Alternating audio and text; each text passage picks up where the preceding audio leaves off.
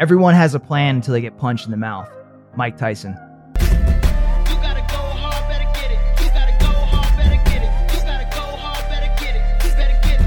Welcome back, ladies and gentlemen. Welcome back to the podcast that helps you be the leader. I'm Jeremiah. I'm your host. This is a podcast to teach you how to be the leader in life, at your work, or in your sport, in your profession, or even in your family.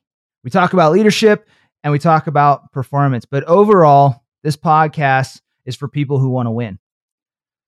The overall goal is to help you become a top performer in your field. It, it will help you establish a foundation in leadership and help you evolve from a poor leader to a good one, or a good leader to a great one. All I ask is that if you find value in today's episode, if you laugh, if you learn, or if you're just generally amused, just share it with a friend. That's all I ask. That's we uh, we're we're growing this podcast organically, so we're not going to run ads. And um, to help spread the message, we need people to share it, and we need people to leave reviews. So that's what we ask. And uh, if you guys do that, you know, I'll do my part, and we'll keep cranking out great content that everybody can learn from and make you better. But more importantly, today's topic. Okay, today's topic is titled "Staying in the Lead," and really, what we're going to go over. This is going to be a life-changing episode, another life-changing episode, because we're going to talk about how to keep your team in the fight and win. And when I say team, I mean either your friends or family, your team at work, your coworkers, your employees, your staff, the people around you that you have influence in, and uh, and impact on. So we're going to talk about how to keep your team in the fight and how to win. But as always, before we get into that, just some housekeeping. And uh, let me bring in my co-host, Mister Consistency, a k a the Podmaster, Justin Phillips. What's up, man? I haven't heard Mister Consistency in a while. I was going to try to get that Instagram username just for the hell of it, but I think it's already taken. So that was kind of disappointing when I figured that out. New listeners are like, why is he saying Mister Consistency? Guys, Justin recorded three hundred sixty-five podcast episodes in a row. He is yeah. the subject matter expert yeah. on, on podcasting and uh, yeah. without fail for an entire year. Phenomenal. Yeah. So that's why he's yeah. Mister Consistency. And also the subject matter expert on just not even podcasting itself, but like how the fuck to figure out what you don't know how to do within a day if, you're, if you need to figure out how to do it. But yeah, that's what I do. Yeah. So for today's episode, like I mentioned, we're going to talk about staying in the lead. Justin's going to ask me a ton of questions about, you know, how, how to lead and win, and then how to adapt to this, the current environment that we're in um, as a leader. And uh, the goal here is to give you some practical tools that you can actually walk away with and implement today. So that, that's the goal of today's episode, guys. Um, Justin, anything, any housekeeping notes though up front? Um, not out of the ordinary. The usual housekeeping notes are, you know, some of you have been leaving reviews. I was just telling Jeremiah right before we started doing this that like the reviews you guys write are really good. And so we want you to keep doing that though, because we've got the quality of reviews. We just need the quantity of reviews. Um, currently we're not on the charts, and we have been on the charts before. So like get us back on the charts. Like I've said in previous episodes, you know, the older the podcast gets, the harder it gets to keep it on the charts. So like we really need extra help as time goes on. So just tell your friends, tell everyone in the world, go up to your neighbor and just be like, hey, have you heard this podcast? Annoy the shit out of people. I don't care what you do. Just, just get people to listen to it. Yeah. And if, if you guys need an episode to share, um, one of the ones that's doing really, really well is The Easy Way Out. So if yeah. you haven't listened to that yet, if you're a new listener, uh, scroll back into the episodes, and I don't know what number that is. twenty-one. Episode twenty-one. Mm-hmm. Yeah. So that one skyrocketed, and uh, it's doing really, really well. So share that one with a friend because it's well received. Yes, absolutely. But that's all I got. Right on. Well, let's, uh, let's jump into it. Um, so the current environment right now is, you know, we're a couple months into two thousand twenty, and, um, this is kind of what's on everybody's minds right now. Okay. Everybody, we've, we've talked about the, uh, coronavirus. Okay. And we've given some strategies to, to thrive in solitude. And we did that on the last episode. Well, just to kind of put paint the picture for everyone. Remember last year, remember two thousand nineteen, how excited everyone was getting for two thousand twenty. And what, you know, like, I mean, I mean, we, I got excited for it. Did you get excited about it, Justin? Yeah, I get excited about all the years. Yeah. Especially two thousand twenty. Yeah, so it was kind of cool. It was like, hey, new decade. There's a lot of momentum. And uh, this is important to pay attention to because, you know, your teams, your families, your friends, we all go through these at this ebb and flow of energy and enthusiasm. But then something in life happens where we get hit in the mouth. Yeah. And, and we have to adjust. So last year, everybody was excited about the new decade. And, um, you know, they got excited in, in September, and then November, yeah. they, they started mapping it all out. In December, they said, hey, I'm going to hit it hard. January, they had about a most people had about a week of momentum, and then they started uh, fading out. Right. Yeah.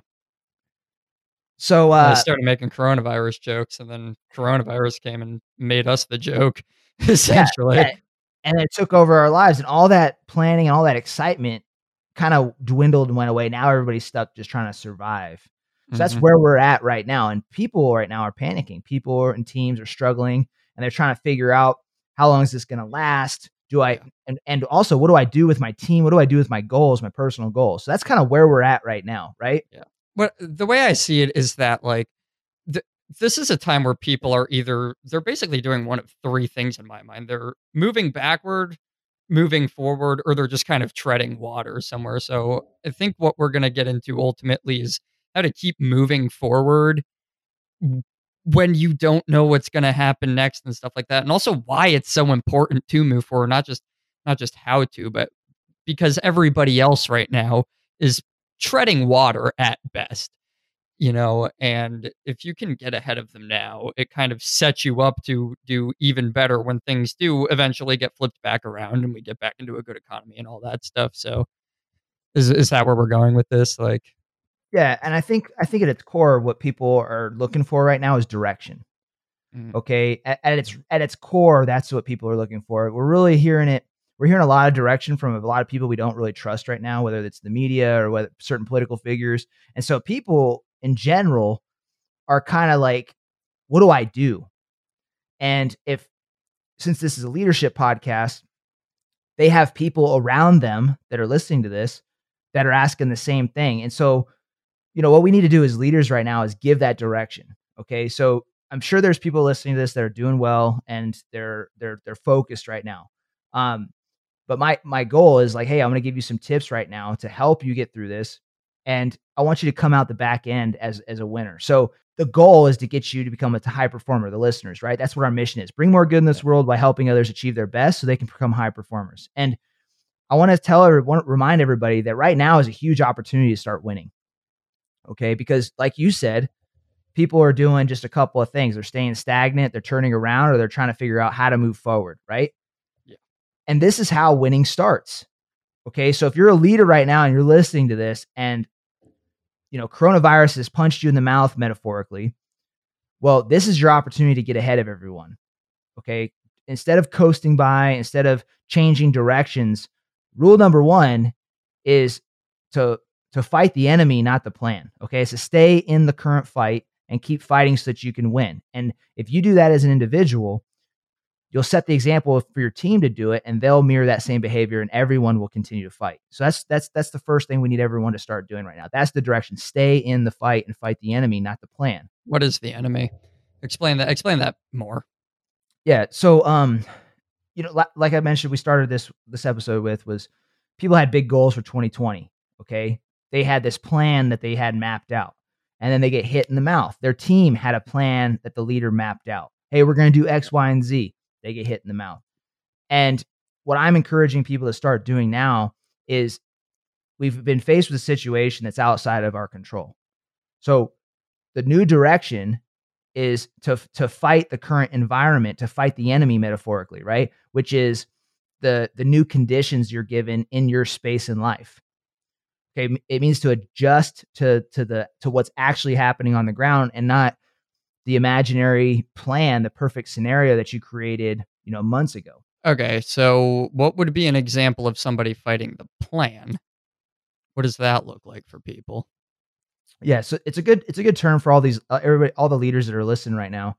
Um, you know, fight the enemy, not the plan. What that means is, you know, so when I was a Ranger or infantry officer, at any point in my career, really, even when I was an enlisted engineer, um, that that saying was passed around. And what it meant was that the enemy has a vote, right? Like, a lot of people go into these planning processes like their plan, if they figure out the plan, they'll be able to execute it perfectly without any distractions or in- any interruptions.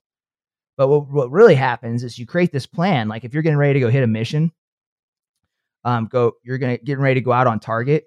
If I say go out on target, that means hitting an enemy objective, right? So if you're getting ready to go out on target, well, when you get out there, the enemy's going to behave a little bit differently than what you expected. Okay. You're going to have some assumptions, but they're not going to behave the exact way that you planned. Right. So you have to be flexible to that. You have to get on the ground and figure out, like, they have a vote. Okay. You, you might show up and you're going to go hit, you know, compound alpha. Okay. But on your, your G R G, the enemy is coming from compound Bravo. Are you going to c- continue to push to compound alpha, or are you going to adjust and go fight the enemy on compound Bravo?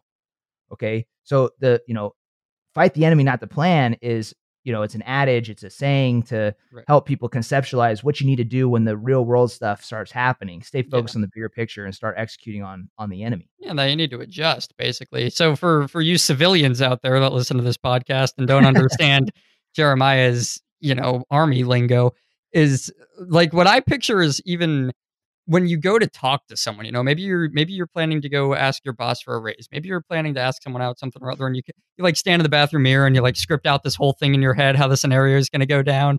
And then you show up and you're like, hi. And they say something that just completely derails you. And you're like, what do I do now? You know, like, you've got to be able to adjust in a lot of situations in life, big and small. So. Yeah. It's that's, that's exactly right. It's a great example. Um, you know, pri- prime example of how, you know, I learned this lesson. Um, I learned it multiple times over and over. It was a reinforcing lesson in my life. And so one time I was in um, mountain warfare school, which is a Marine, um, a Marine ran school for cold weather mountain training. Okay. Mountain warfare. And like I said, it's ran by essentially the Marines. So my Ranger platoon and our Ranger company got tasked with going to mountain warfare and being the op- opposition force for the Marines that were out there training um, to improve their infantry readiness. Okay. So there was a Marine battalion out there that they needed to go spend thirty days in, in the mountains, and they need to go practice their, their mission, essential tasks list, right? With their, their proficiencies, their tasks they need to do as a battalion, and they needed an enemy. So my Ranger platoon, we we went out there and we supported that mission. And our job was to uh, basically conduct hit and run tac- tactics on them um, and operate like a Ranger element would in the mountains against a bigger sized element. It was actually a really fun exercise, the coldest I've ever been in my life. Uh, freezing freaking cold, man. Like, like I lost feeling at my toes for like six months after that. Just out of curiosity, are you a bigger fan of of colder weather or warmer weather? Just generally uh, I, speaking, I, I used to say colder weather until one, Ranger school, and then two, this experience in mountain warfare school. I, uh, I've I've fallen asleep in in the rain. I've fallen asleep in the snow with no like shelter, right? Like in the middle of it, in the, like laying on the ground. It'd be the most unusual thing to see if if if you were to walk by somebody like me. In this environment, this situation, like if you were just out in the woods, and, and if I didn't have this, the other members of the Rangers with me, it'd be the most weird thing to see. Just imagine, like walking through the woods, and there's just this tired Ranger laying on the ground on the dirt with a, a weapon and it doing a training exercise, looking out in the middle of nowhere, trying to stay awake, you know, and it just snowing on top of him. You know, that's what it felt like at Ranger school. Dozing off. Uh, yeah, exactly. Dozing off, trying not to fall asleep, being hungry, tired. And, uh, anyway, so the answer to that question is I used to think that the cold was better until, um, I had to live in it. Uh, so, so mountain warfare was a time where this happened, right? So, um, one of the final training missions that we had as, as, as the Bad Mothers, which was my Ranger platoon, and inside of Attack Company, which was the company I was in, was to regain control of this enemy defense, the, which the Marines had occupied. Okay. The Marines had a Marine battalion had seized key terrain at mountain warfare. And our job was to find a way to push them off of that, that terrain as a smaller element, as a company.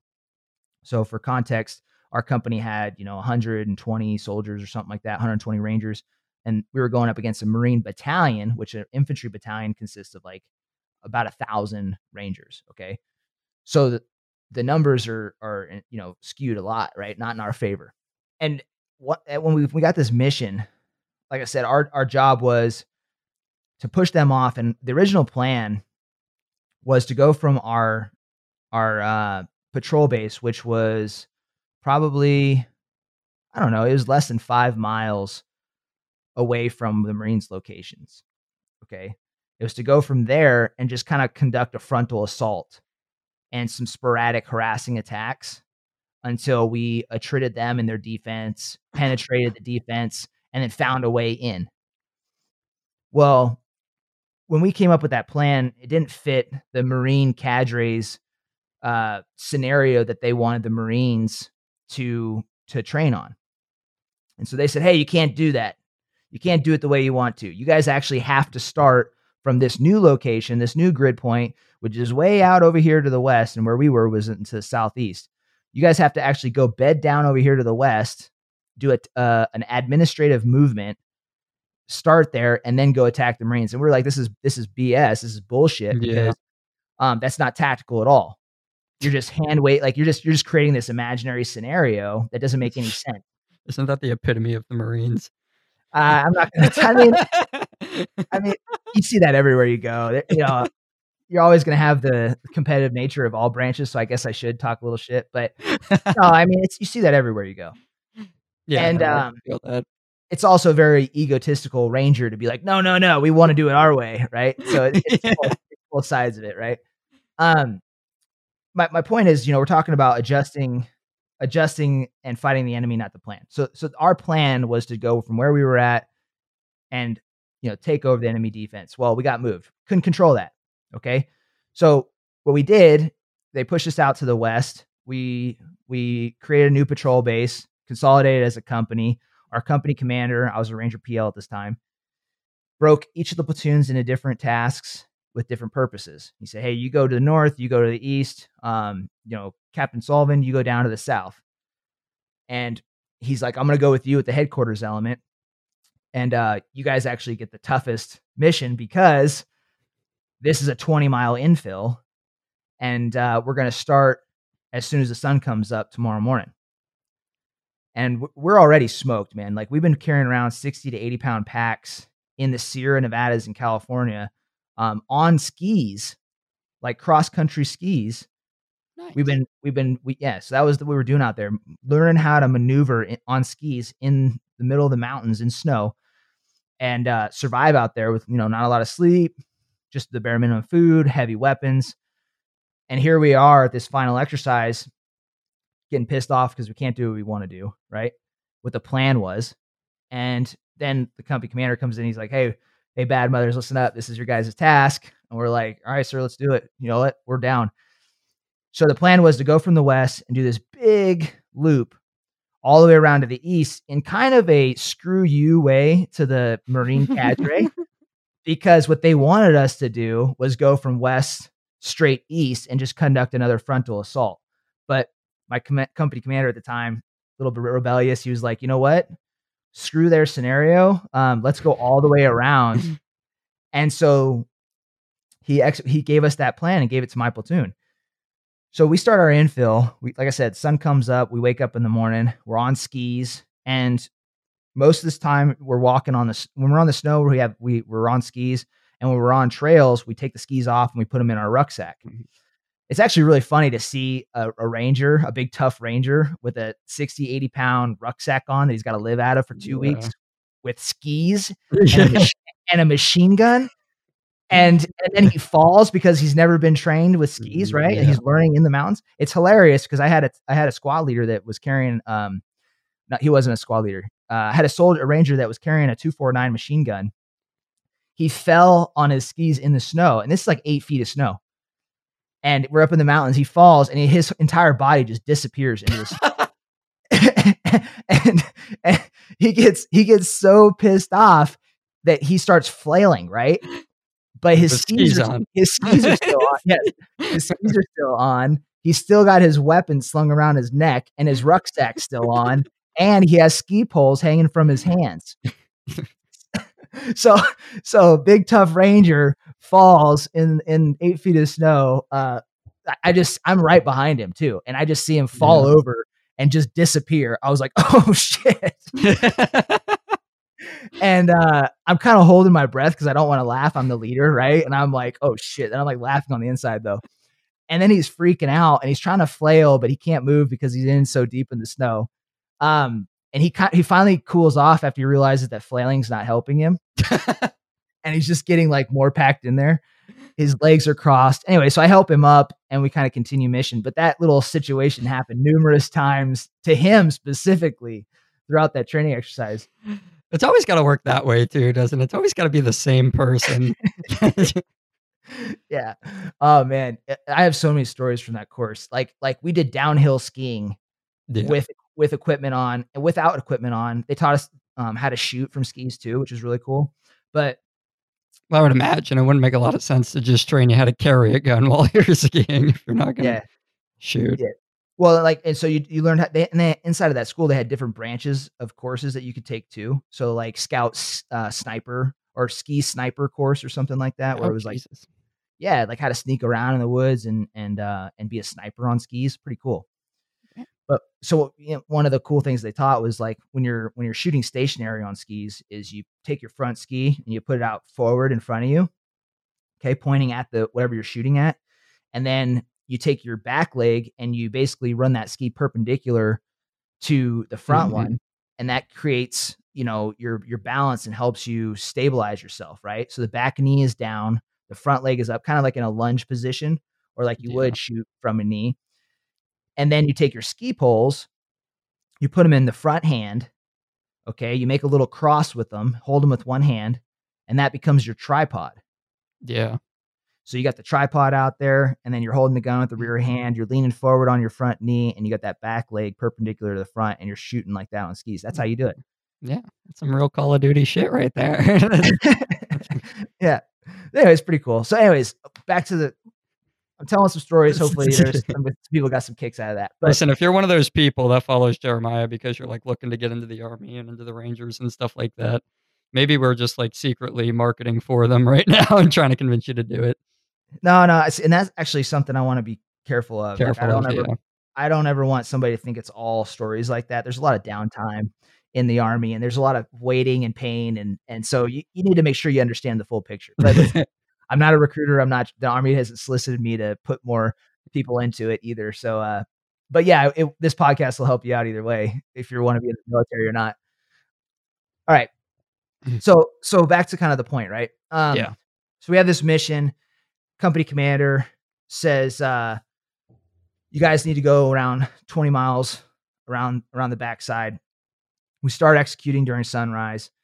We get to the halfway point, and the point was at that halfway point, we were going to take off our rucksacks, put them in a, a vehicle, and push that vehicle to a storage point that we had planned. Okay. So we got about halfway. We did that. And then we continued movement through some really, really hard terrain in the snow. Uh, and, and, uh, some of it was dry as well, but then we moved for about sixteen hours. Okay.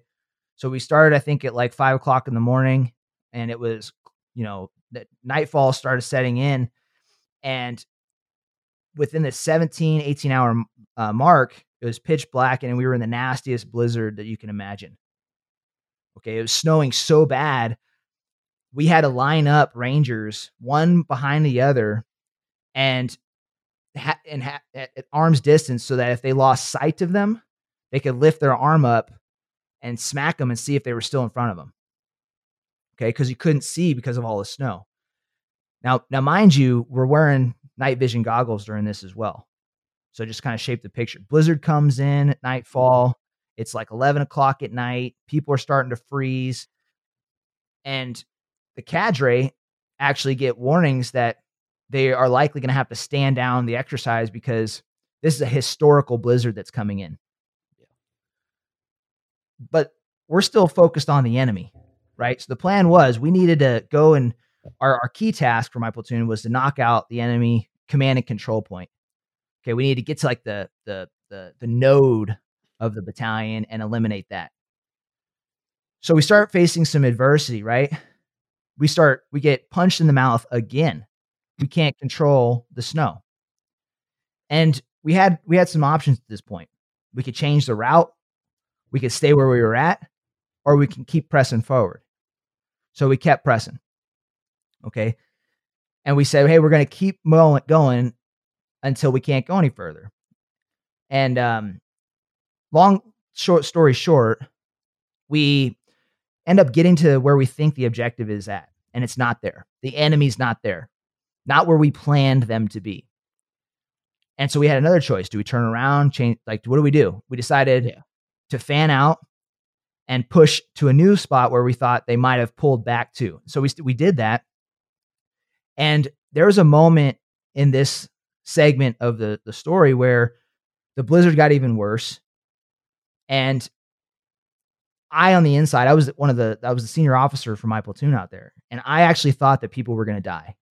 I thought this was a training exercise. I was concerned that we were going to have real world casualties um, from the blizzard. In fact, one of the other platoons, they end up getting medically evacuated off the top of another mountain because they had almost a full squad of cold weather casualties. Okay. They had, they had done a shorter route. They wanted to go for speed. So they, they went light. They didn't pack their snowshoes. They got up there. They trekked through the snow.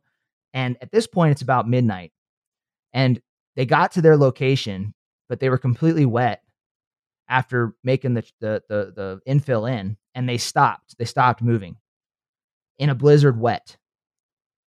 And after about thirty minutes of that, forty minutes of that, they got an emergency real world radio call mm-hmm. over the net, and the cat and, and the cadre had to come start pulling them off of the hill and taking them to the hospital. So here I was hearing all that traffic, and my platoon was still tasked with our mission. Okay. Again, worry starts to set in, a, like, a lot like people are experiencing right now. Worry is coming in. Fear is coming in. The unknown is coming in. My gut said to keep going. Right. And I, we kept, we kept pushing, and then it, my gut got really bad. And I said, listen, we got on top of this, this, um, this spur. We're on top of this ridge line. And it was very, very steep on the sides. You could only fit one person on top of this thing. One, like you couldn't put two people side by side, or else if you did, they would fall down the, the mountain. It was that steep. And uh, I paused the formation. I went over to my senior N C O and I said, hey, listen, you know, what's the plan? What are you thinking? Pulled in some other leaders. What are you guys thinking? I was like, the enemy's not where we thought they were. They're not in the second location. Um, we've been walking all night. We've been walking for almost twenty hours at this point. What do you guys want to do? I was like, because I'm thinking about pulling us off, because we have two, we have a single platoon that was all cold weather casualties.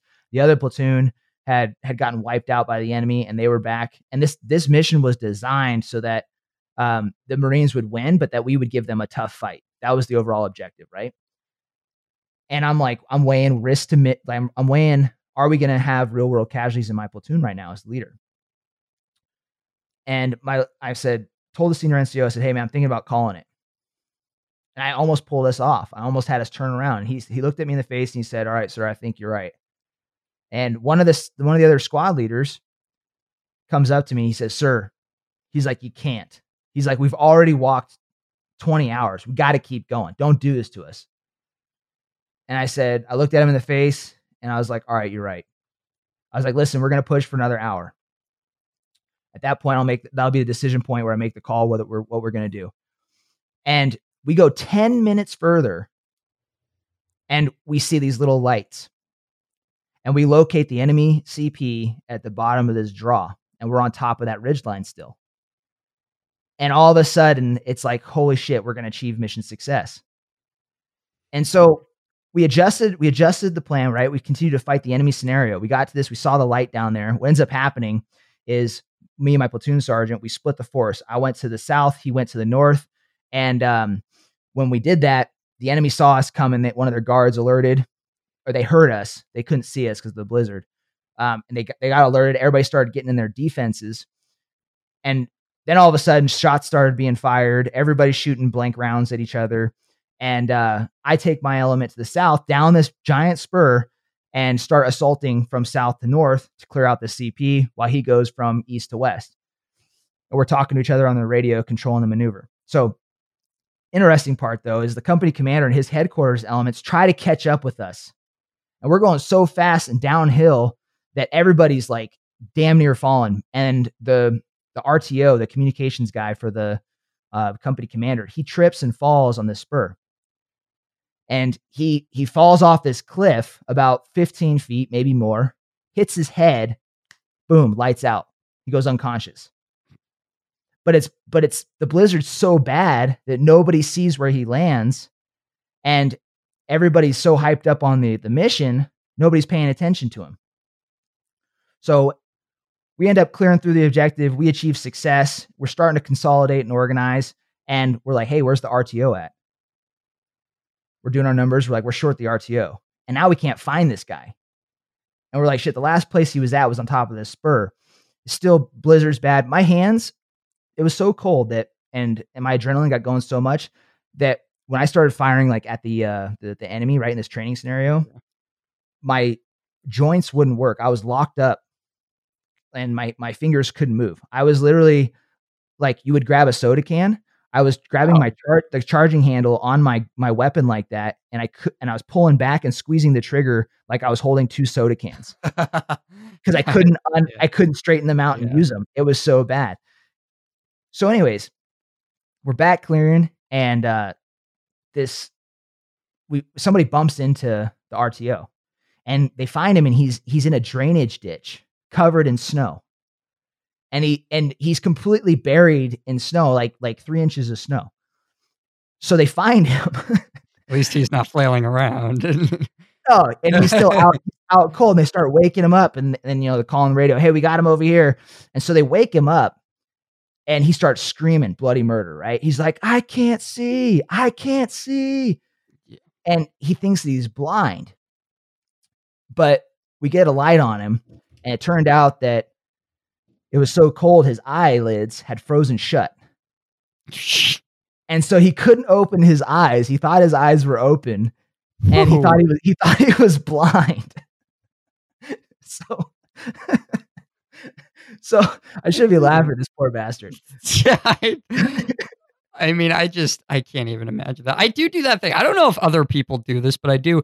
If I'm in a really, like, just a purely dark room sometimes, like, trying to go to bed at night, there will be times when I'm just laying in bed and I'm like, I don't know, my eyes are open right now. So I'm just picturing, like, that phenomena happening to me, except it being, you know, negative a million degrees, and I'm in the Army and all this other stuff that I'm too much yeah. of a pansy to deal with. But anyway. So, so, so we get him, we, we, uh, we get him on a litter, um, which is a piece of medical equipment, right? To get him over to one of the, the, uh, Marines tents. We start heating him up and my platoon sergeant is, is with him. He's got the light on him. He's leading the medical treatment. He gets him into the tent and he's still yelling that he can't see and stuff. And my platoon sergeant like grabs him. He's like, listen. And he, he, he cussed at him. He's like, listen, you can fucking see, your eyes are just frozen shut. Shut up. and, and the dude just instantly, like, you know, when you grab a cat by the back of the neck, like, just goes limp. Like, he just went limp. He was like, okay. and took it took all the panic out of him.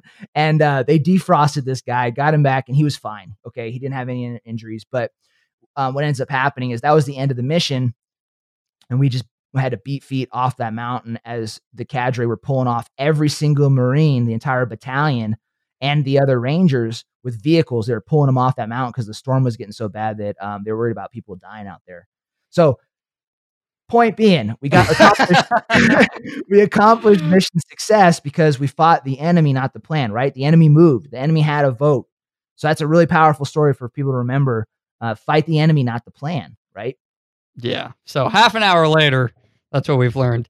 Um, you, you said a couple of good things in there, so I'm going to start pulling stuff out of the story that you just told in Uh, one one thing that you said, okay, we didn't really talk about this too much, but we, you know, the quote at the beginning, and you'll say it again at the end, I'm sure, is the Mike Tyson quote, you know, everybody has a plan until they get punched in the mouth. You brought up this point in that story where you said, we got punched in the mouth again.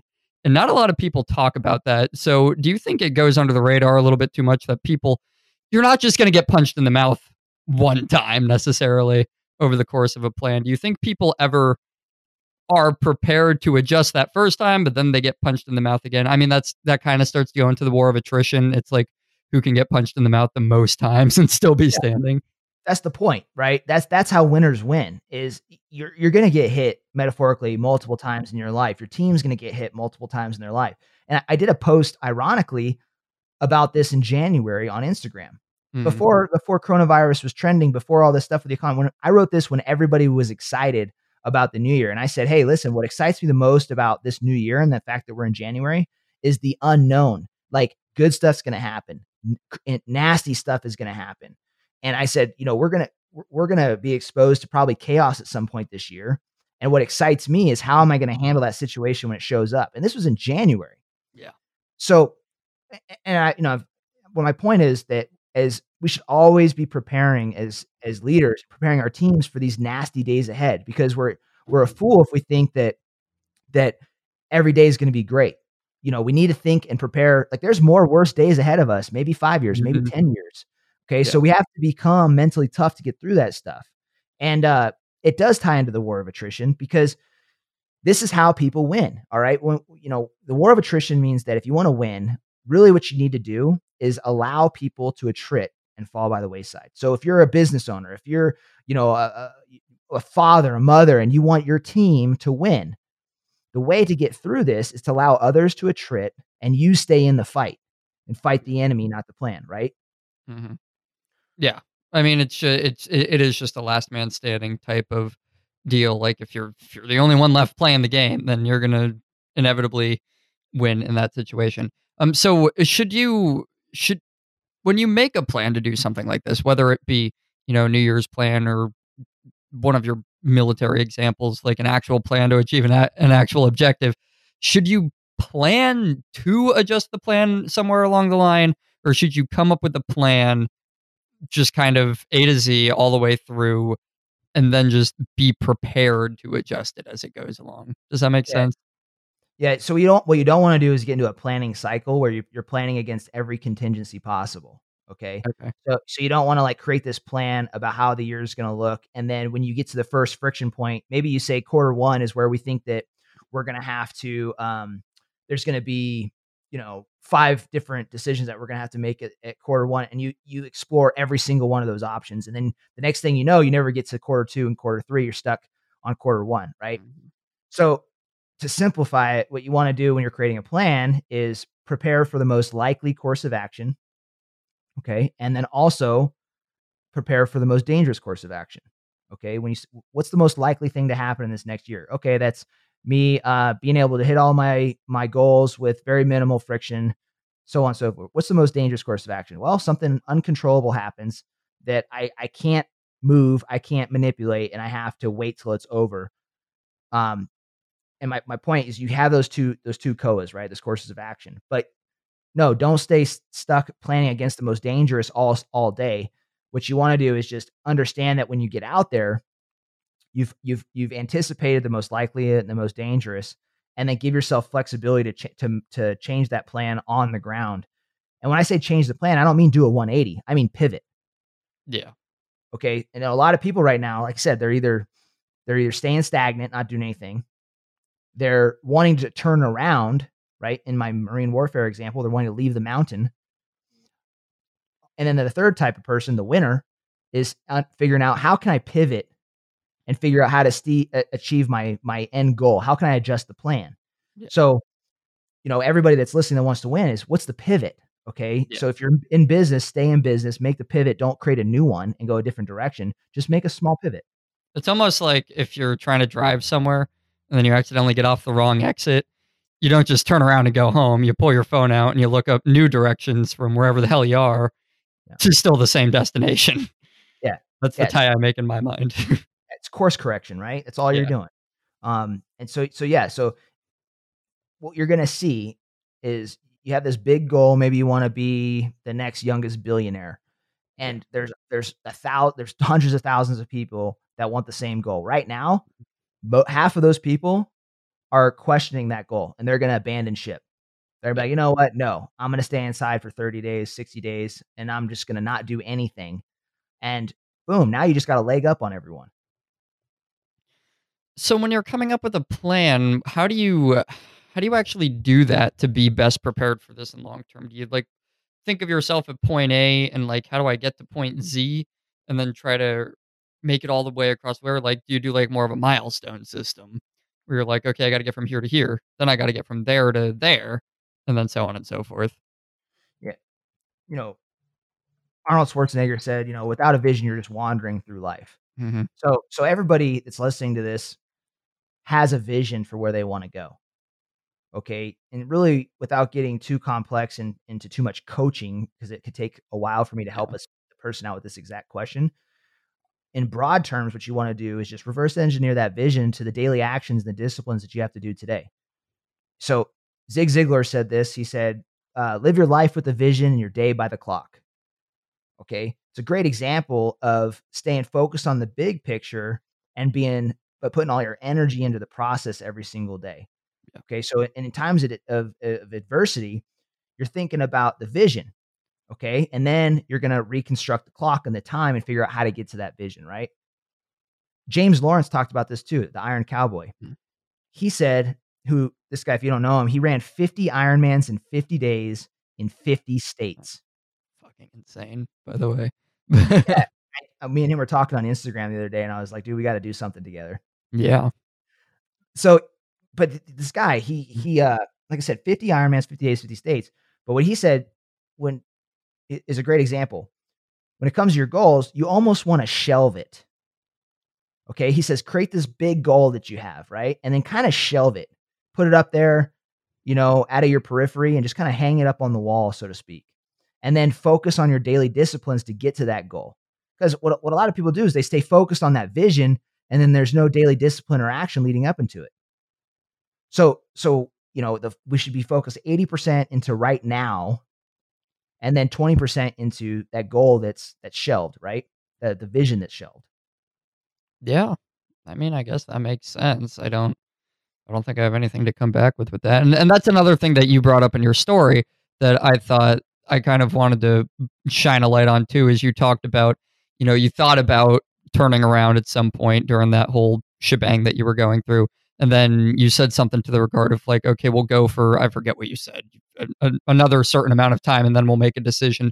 But I thought that could be something that could actually help people as a tool, is like setting those decision points. Like, this is when I'm going to make a decision. Because I feel like a lot of people come up with a plan and they're just kind of like, eh, we'll see what happens. You know, there's a problem with people half planning things. Yeah. I think is ultimately another big part of this. Yeah. No, I, I missed, I missed answering that appropriately. You're, you're one hundred percent right. And when I, when I say decision point, that's a military term for, yeah. for a, a tactical decision that's going to be made on the ground. Okay. So it's like, hey, we're expecting to get on the ground in quarter one, and then we have a decision point to make. Do we either go this direct, do we go right, or do we go left? Well, in order to make that decision, I need the answers to these specific questions. Like, yeah. for instance, um, let me think if I can use the mountain warfare example. Uh, yeah, that hour example. So when we get mm-hmm. to that hour, my decision point was, hey, I'm going to reevaluate if we have any new intelligence. Have we seen the enemy? Yes or no in that hour? If the answer is no, then the decision point is to pull off the mountain.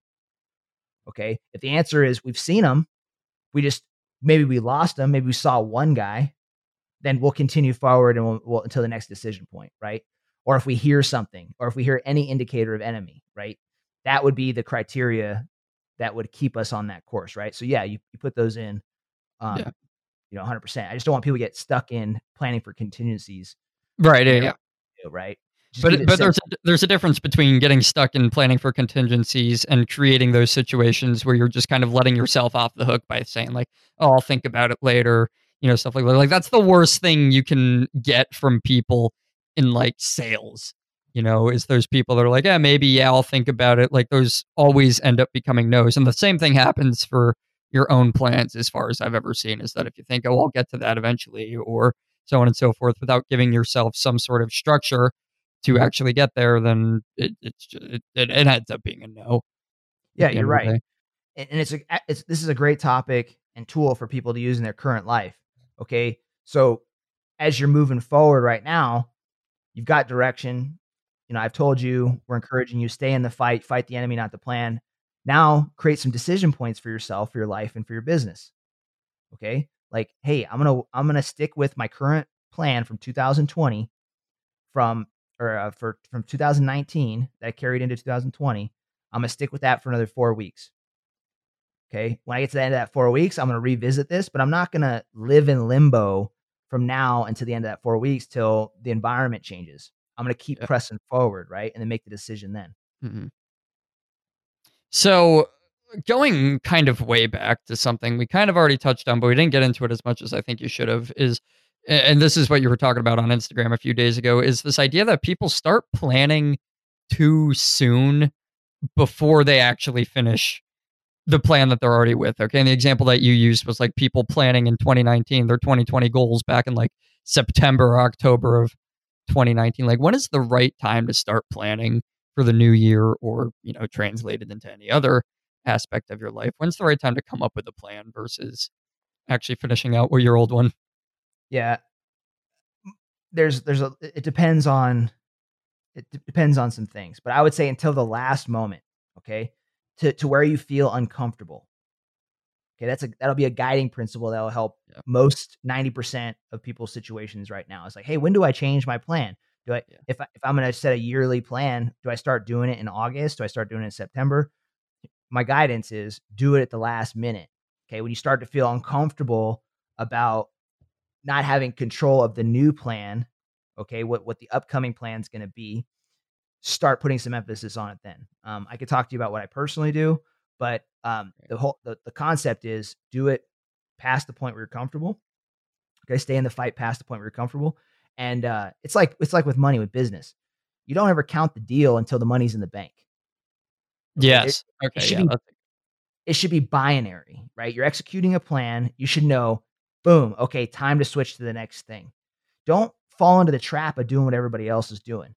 You know, you might be hitting your, your annual goals in November. Maybe you, maybe you do what, you know, something exceptional, and you hit your annual goals a month before the end of the year. And yeah. you're thinking about doing what everybody else is doing, or what I do, and you're going to wait till it gets closer to the year. Well, that's not accurate. That's not good guidance. You should be changing and setting new goals right then. You have to wait till the end mm-hmm. of the year. Boom, change them, readjust the plan, fight. So again, fight the enemy, not the plan, right?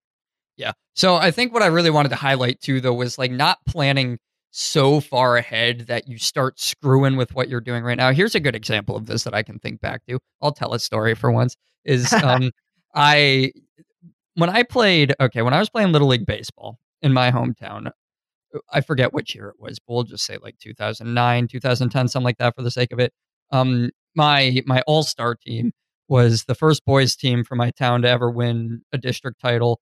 And we won a championship that year. And basically, you know, the same team came back the next year, same coach, everything. And it kind of went to our heads a little bit that we won the title the year before. And what had happened was that we were doing double elimination tournaments. So if you lost two games, you were out.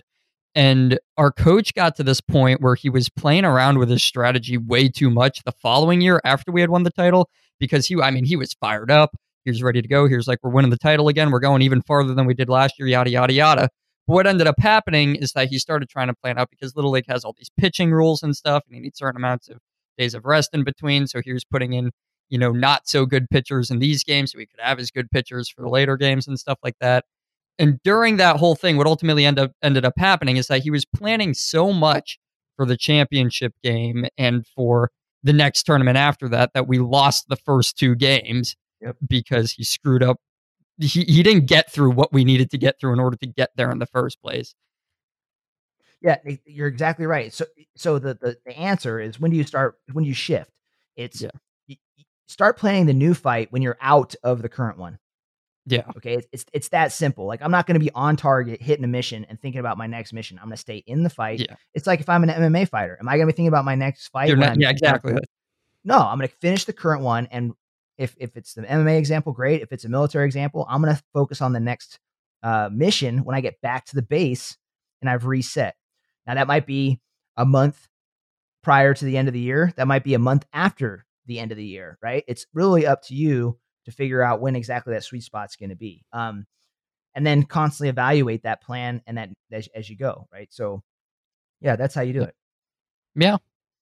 Okay. I mean, yeah, that, to me that all, it, it also comes down to just a case of reality, you know, is because when you're in situations like that, you're kind of, you start planning out these things that aren't even going to happen unless you actually do what it takes to get there, which ironically makes you not do what it takes to get there. So it's, it's just a whole mess of things that can go on. Yeah. You know, and, and, and to bring this into the, the, the topic, which is staying in the lead. Yeah. You know, if you think about this in terms of time, okay, the way to stay in the lead is to continue to accumulate um, progress towards your goal with your team and your business and your family, right? That's how you get to the goal. It's through constant progress.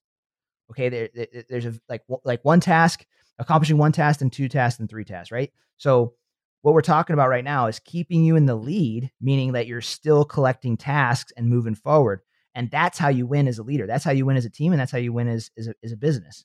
So yeah, just tying it back into the topic, but we want everybody to stay in the fight, stay in the lead.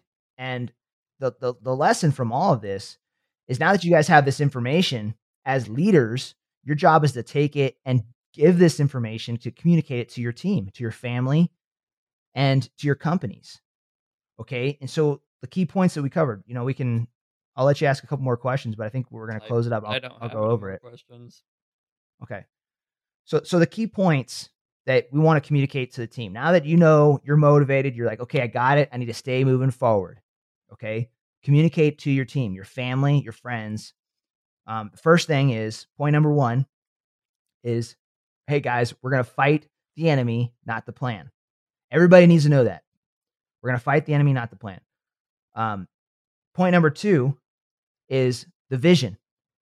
Everybody right now needs to know the vision, yeah. Because right now they're thinking about the news. They're thinking about whatever. They're thinking about chaos. Mm-hmm. They need the new vision.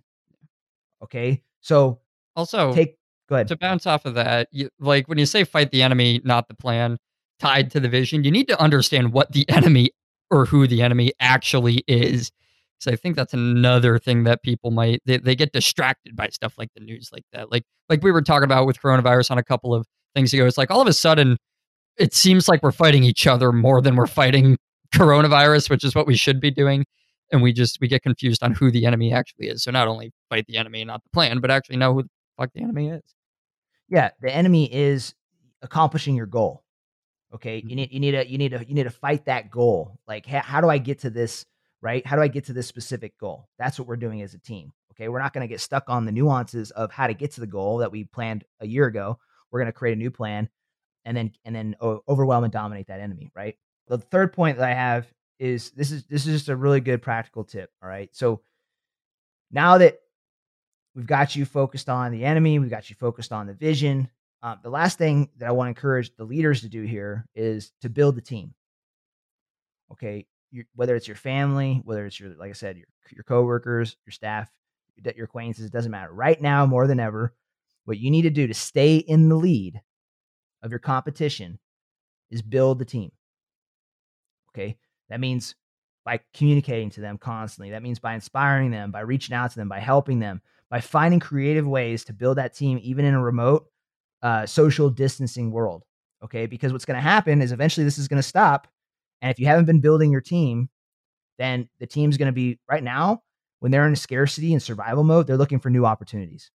Yeah. To include your family members. Okay. So it doesn't matter if you got kids, like they're, they're thinking the same thing. So you just gotta, you gotta build the team. All right. That's, that's what I got for today's episode. I have another side note to that too, is be careful with that last point too, because it's a good point to bring home and I'm going to say it. Make sure you're being authentic when you reach out and try to keep your uh, team, you know, together in order and stuff too, because what might be one of the worst things you can actually do is right now, while we're in a crisis, reach out, be like, hey, I'm here for you and take care of your team. And then let that fade away when things get good again.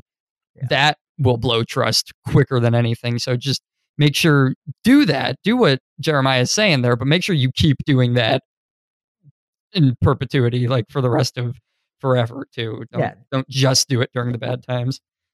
Yeah, and if you're doing it inauthentically, people are human bullshit detectors. They're gonna know. They're like, oh, this guy's looking for a strategy for his business next yeah. year. Blah, blah, blah. You gotta do it authentically. And yeah, these are habits. The, the podcast, we're using the current environment as an example, to, as a platform to talk about important habits that we need as leaders. So we should always be doing this, regardless of the circumstances that we're given, regardless of the environment, regardless if it's coronavirus. Doesn't matter. We should always fight the enemy, not the plan. We should always communicate the vision. We should always build the team, right? Yeah. Right on. I'm fired up. Feel good. How do you feel, Justin? I feel fantastic. I have to go do another podcast interview right now. Yeah, we're getting a little bit over. I know you got a backstop. All right, guys, Mister gals. Mister Mister Consistency is signing off. He's going to go do another podcast. By the way, if you guys need some help with the podcast, reach out to Justin. He can show you how to get yes. started. Yes, I have a lot of things going on with that, actually. Okay, good deal. Guys, thanks for listening. Gals, thanks for listening.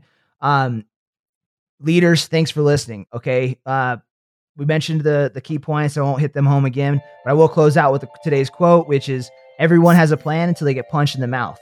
Okay, so what we need to learn to do as leaders is take those punches and keep more, moving forward. And if you do that, you'll stay in the lead. Until next time, be the leader. Some motivation. motivation. Every day I try a little harder, but my dedication. dedication. Keep my head way, way above the water. Proud of myself when I yell at the wall. Back in the run, but I needed to crawl. I see the finish line up ahead, trying to get traction from all of this tread. I am a king, I am a queen. I am more than the people can see. I am strong when I'm needing to be. Vulnerability's nothing to me. You can try, but I'm unshakable. My successes is never debatable. I'm chameleon, I'm so interchangeable. Here's to you and all that you are capable. You gotta go hard, better get it.